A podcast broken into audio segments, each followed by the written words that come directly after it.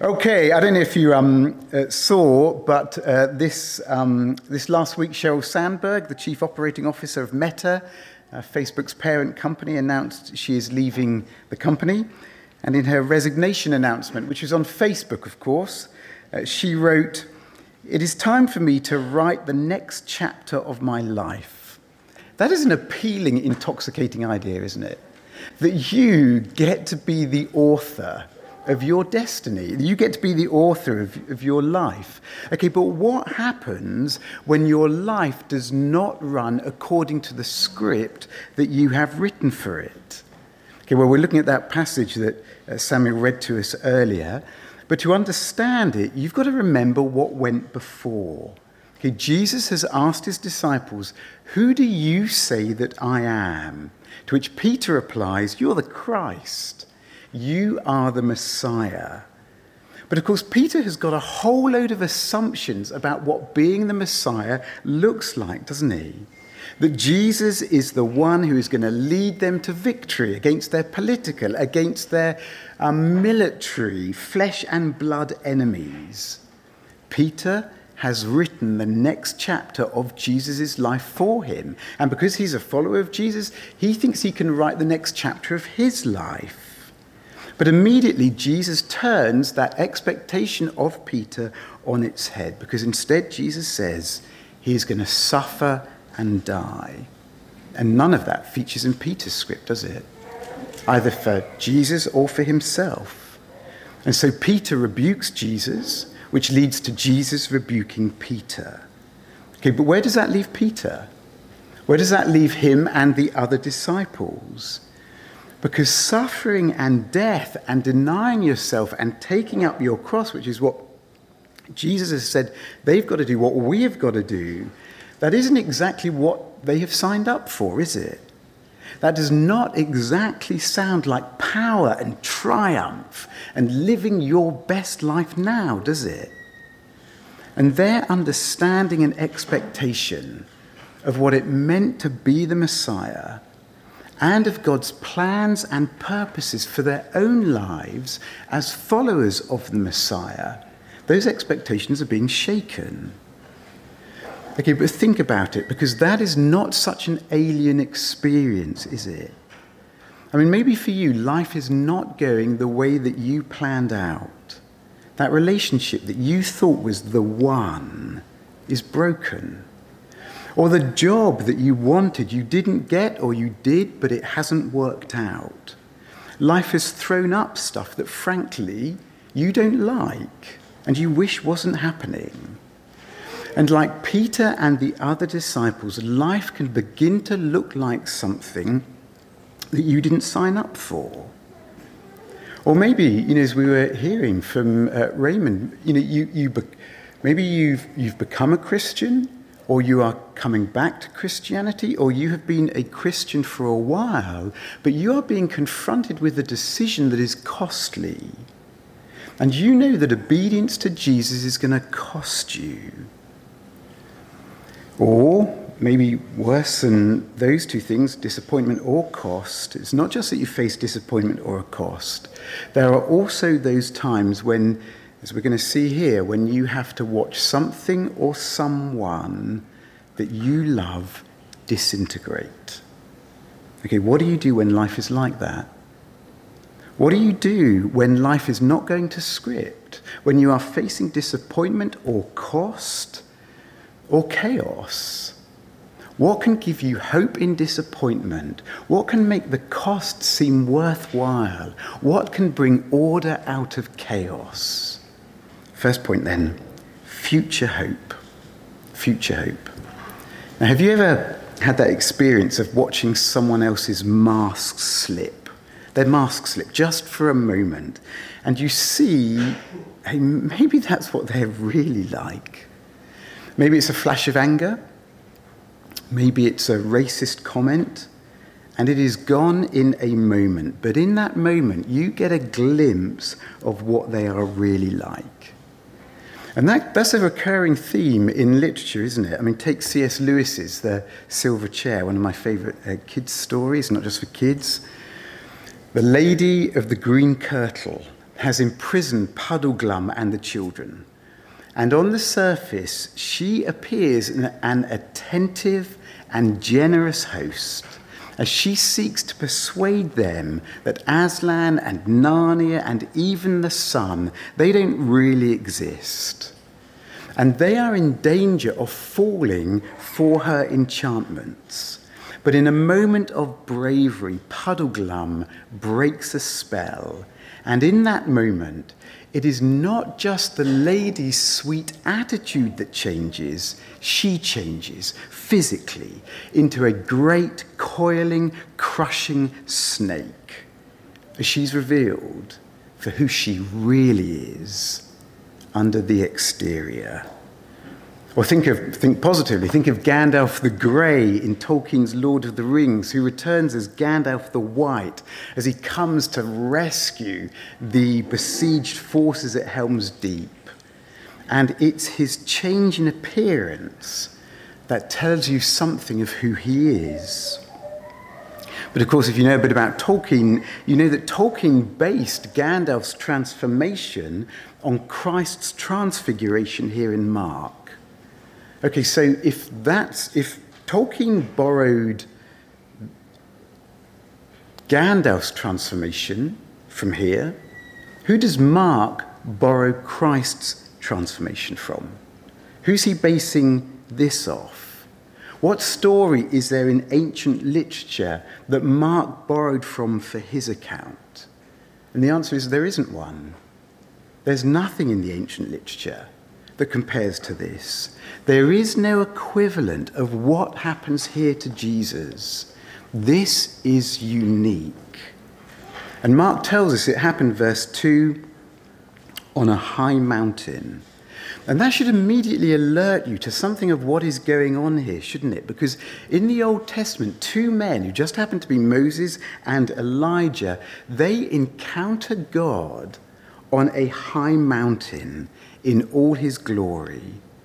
And Mark tells us, verses 2 and 3, that on this mountain, Jesus was transfigured before them, transfigured before the three disciples. And his clothes, he said, became radiant, intensely white, as no one on earth could bleach them.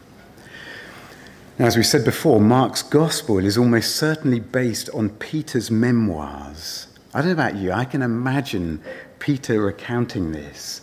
Something like, man, I have never seen anything like it. His clothes, I've never seen anything that white.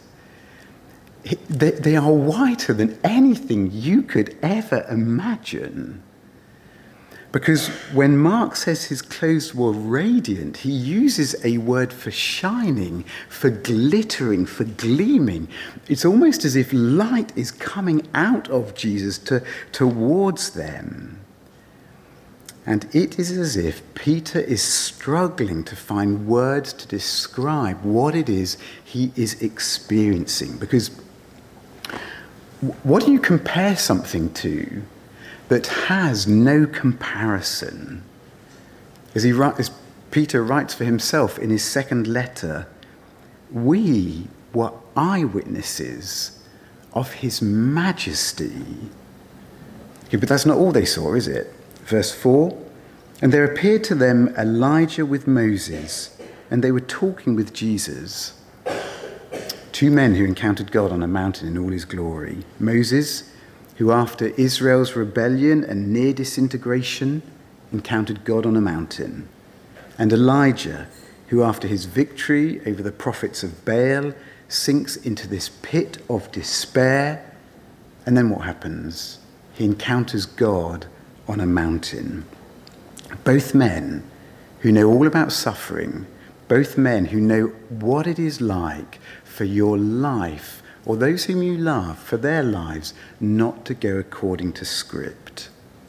Okay, John Chrysostom, the great fourth century preacher, he gave another reason why these two appear.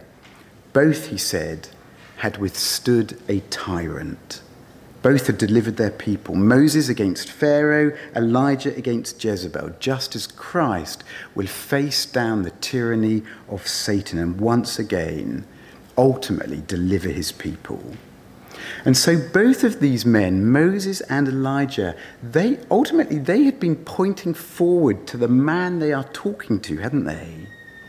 And in Jewish thought, both of them were expected to arrive on the scene before the last and great final day of the Lord. Elijah was supposed to appear, and a prophet like Moses might appear to usher in that great and final day of God.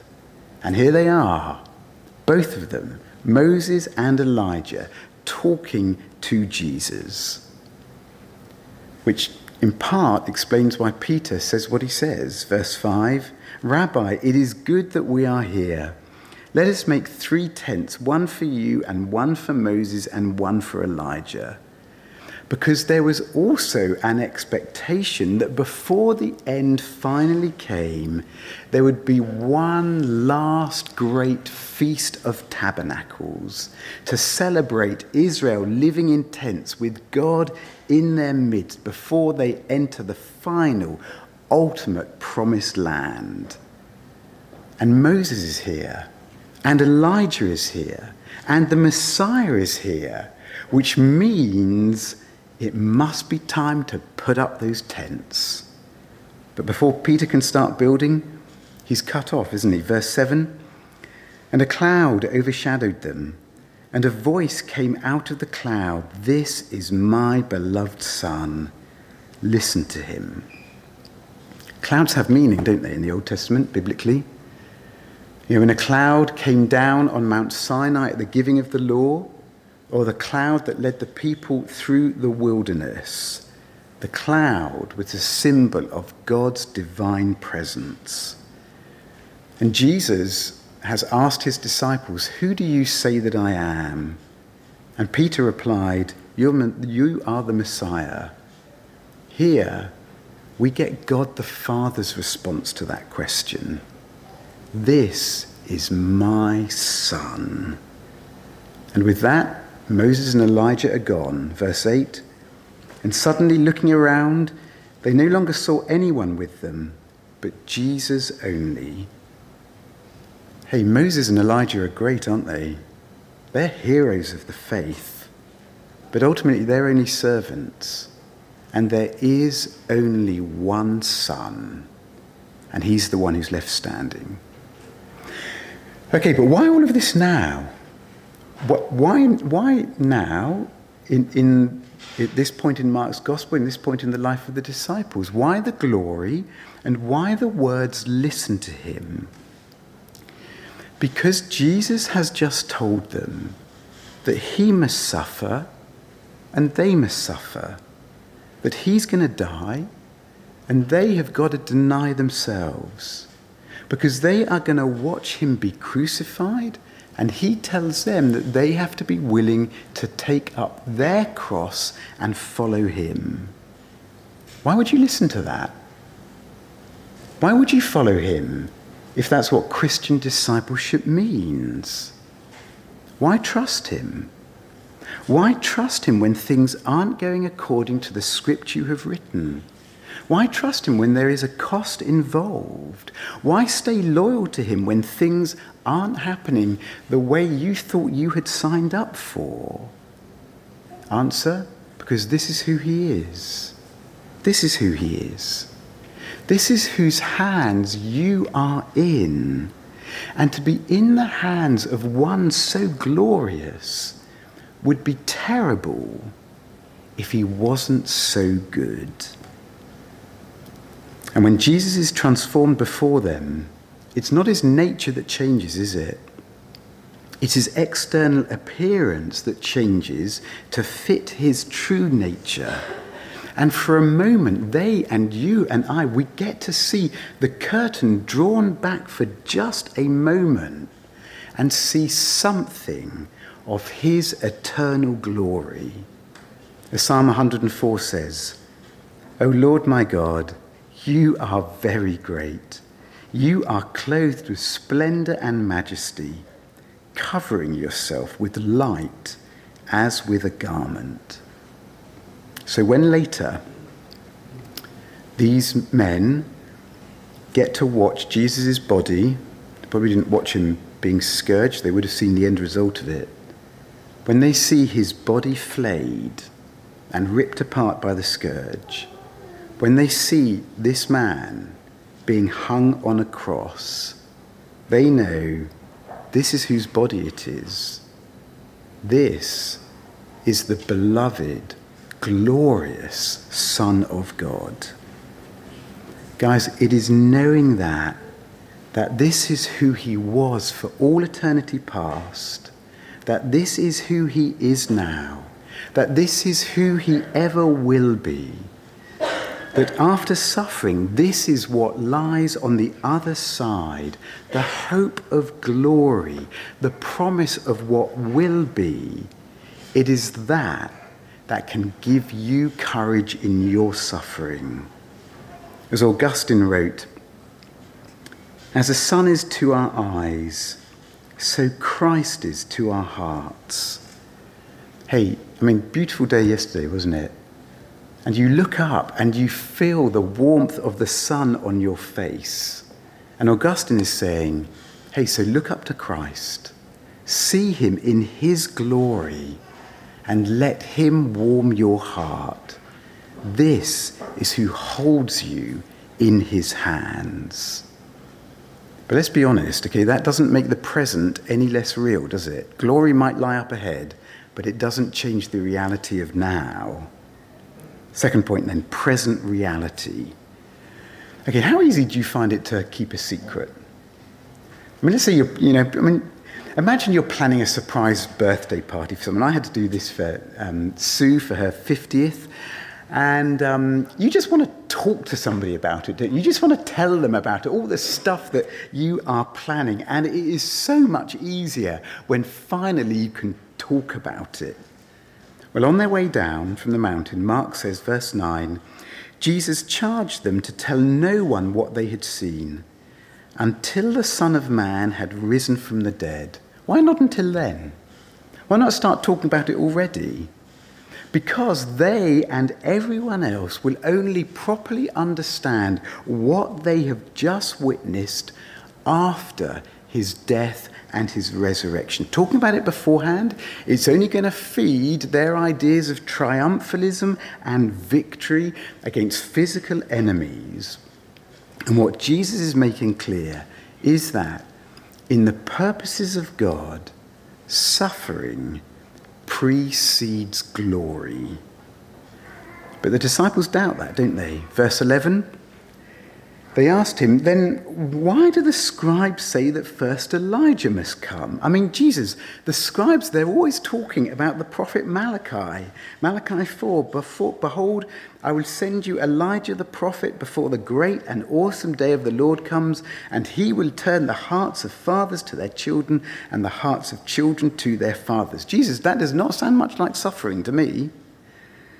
In fact, that sounds a whole lot like God breaking in and making everything right.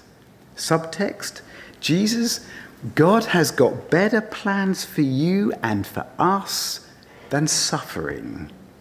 And Jesus replies, verse 12 Elijah does come first to restore all things. And how is it written of the Son of Man that he should suffer many things and be treated with contempt? How is it written? In other words, guys, the Bible has got more to say about what's to come before the end than just Elijah. Like Isaiah 53, and the servant of the Lord who will be despised and rejected, smitten and afflicted, pierced and crushed. Or Zechariah 12, and the one who is pierced, who they're going to look upon whose death is going to be mourned as that of a beloved only child. Is God going to break in and make everything right? Is there glory up ahead? Sure, there is. But suffering comes first. Suffering precedes glory. And if you notice, not just for the Messiah, verse 13, but I tell you that Elijah has come and they did to him whatever they pleased, because Herod and his lover Herodias did to John the Baptist who was standing in Elijah's shoes what Jezebel had failed to do to Elijah, and that's to kill John. And yet, if you think about it, the disciples, they don't need to look back to John, do they, to know the reality of suffering. They just had to come down the mountain.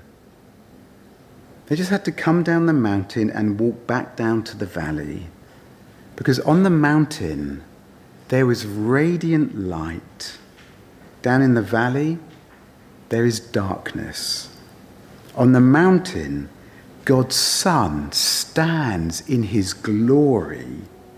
Down in the valley, another son writhes on the ground. On the mountain, Moses and Elijah talk with Jesus. Down in the valley, scribes argue with his disciples. On the mountain, Jesus is revealed in the power of his true nature. Down in the valley, the disciples are revealed in the weakness of their true nature. On the mountain, God the Father speaks words of love and declaration over his beloved Son.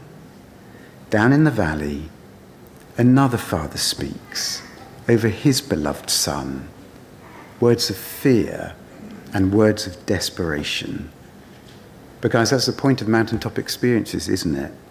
Whether Moses on Sinai, or Elijah on Horeb, or Jesus on the Mount of Transfiguration, it is to prepare you for the reality and the battle of the valley below. Verse 14. And when they came to the disciples, they saw a great crowd around them and scribes arguing with them. It's not hard to guess what they were arguing about, is it?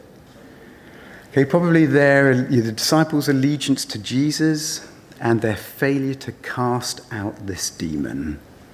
Does that sound familiar to you? Have you ever experienced that? You know, maybe you face criticism because of your faith. Maybe you face criticism because of your personal failures.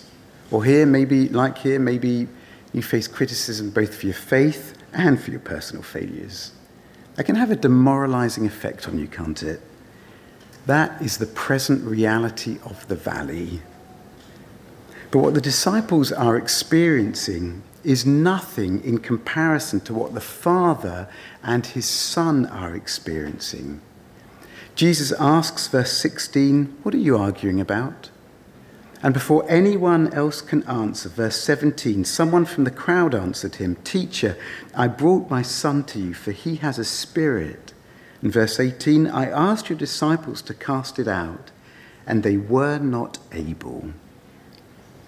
The life of another beloved son is being destroyed, and everyone seems powerless to do anything about it. Again, maybe you know something of what that feels like. Maybe someone you love or some relationship that you care about is disintegrating, and nothing that you or anyone else does seems to make any difference. Or maybe, like this father, you have asked for help and you have been let down. Guys, that too is the reality of the valley. But look what happens next. Verse 20. They brought the boy to Jesus, and when the Spirit saw him, immediately it convulsed the boy, and he fell on the ground and rolled about, foaming at the mouth. Just get that. Jesus comes on the scene. The problem is laid right in front of him. God is about to do something extraordinary. And what happens? All hell breaks loose. Everything looks as though it is getting worse. God is right there, and it all goes belly up. That too is the reality of the valley, where suffering precedes glory. None of us want to stay in the valley, do we? We don't want to stay in the darkness. So, how can we bring future hope to bear in the valley? How can we bring future hope to bear in the present reality of suffering. Last point then the bridge between two worlds. I don't know if you've ever seen somebody having an epileptic seizure, but with this boy convulsing in front of him, Jesus takes the time to ask the Father, verse 21, How long has this been happening to him? Why does he do that? Because he, he, he probably knows the answer, or he could know it. He could just deliver the boy immediately. Why ask the dad? Because he's treating him as a person. He is giving him permission to tell his story as he recounts the countless times his son has been thrown into fire and water. And there's the untold story behind it of how many times, as Matt said, how many times he and his wife have had to rescue him and pull him out. And the father's desperate. He's desperate for his son to be healed, and he is desperately trying to hold on to faith. Verse 22 But if you can do anything, have compassion on us and help us. If you can do anything. Now, it's not surprising he's doubting, is it? Having just watched Jesus' disciples fail to do anything. Verse 23 And Jesus said to him, If you can, all things are possible for one who believes. You see, it is not that Jesus might possibly be able to do something if he really tries hard enough, that he might be able to offer a little bit of help. It's that he can do everything. He knows all things are possible. He knows glory is coming. He has no doubt about God's power. But does the Father? Does the Father? And with his boy writhing at his feet, Jesus is challenging this man to trust him. I know that you have lived with this for years. I know the times when you have rescued him and held him. I know the pain and the grief that you experience every single day. But trust me, Trust me that I'm the one who can do all things. And verse 24 Immediately the father of the child cried out and said, I believe, help my unbelief. He's beautifully honest, isn't he? He is so beautifully honest. What does Jesus say to him? Does Jesus tell him, I'm sorry, mate, that's not good enough. Okay, come back when you really believe. You need more faith. Come and see me again when that's the case. That's not what he says, is it? Verse 25.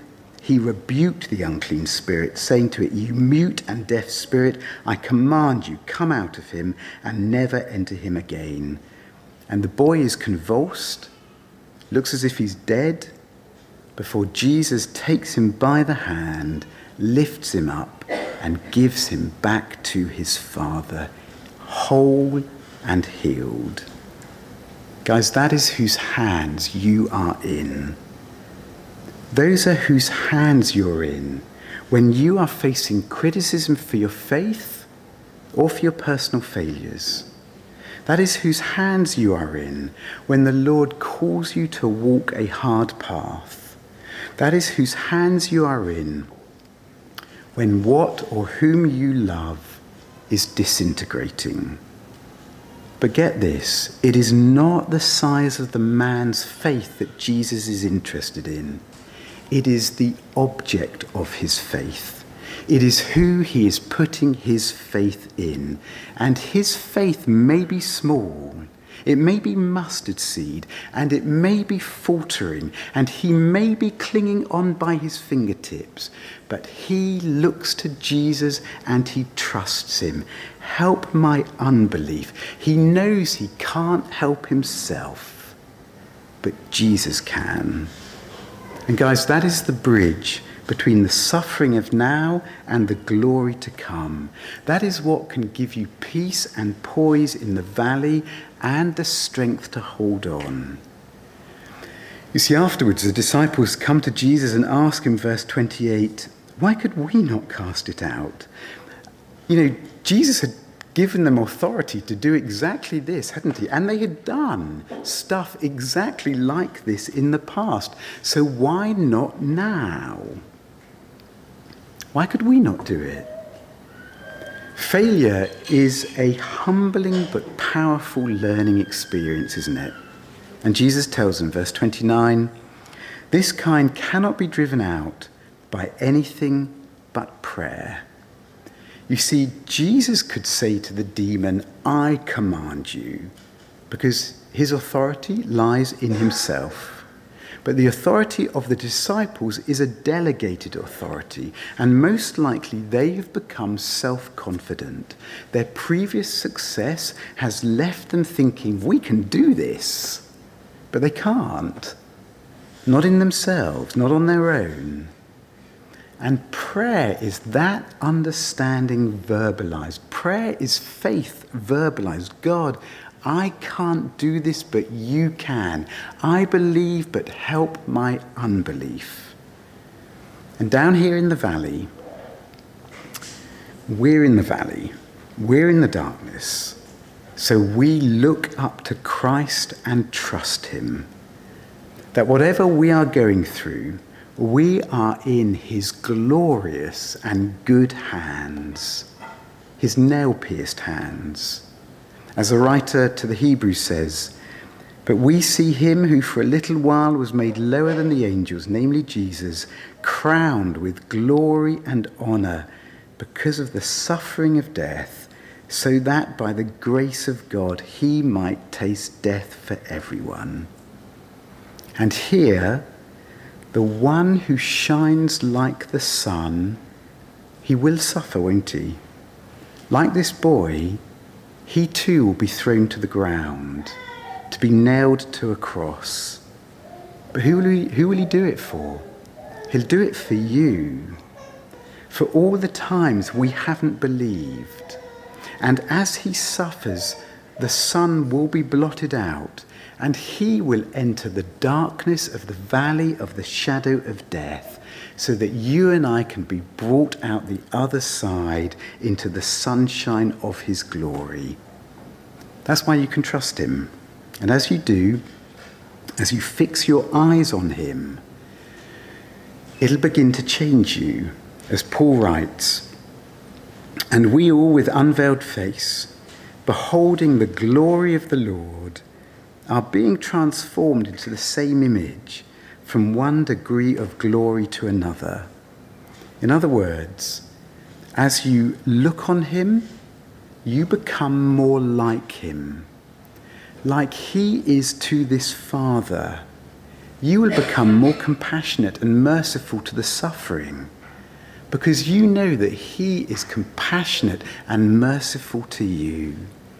You'll find yourself increasingly stable in the midst of suffering because you know that He suffered for you, which means that He loves you and has a purpose for what you are going through.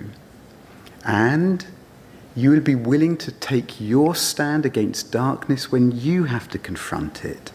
Because you know that he who is in you is greater than he who is in the world, and whatever hell breaks loose, you know glory lies up ahead. That's whose hands we're in. Let's pray.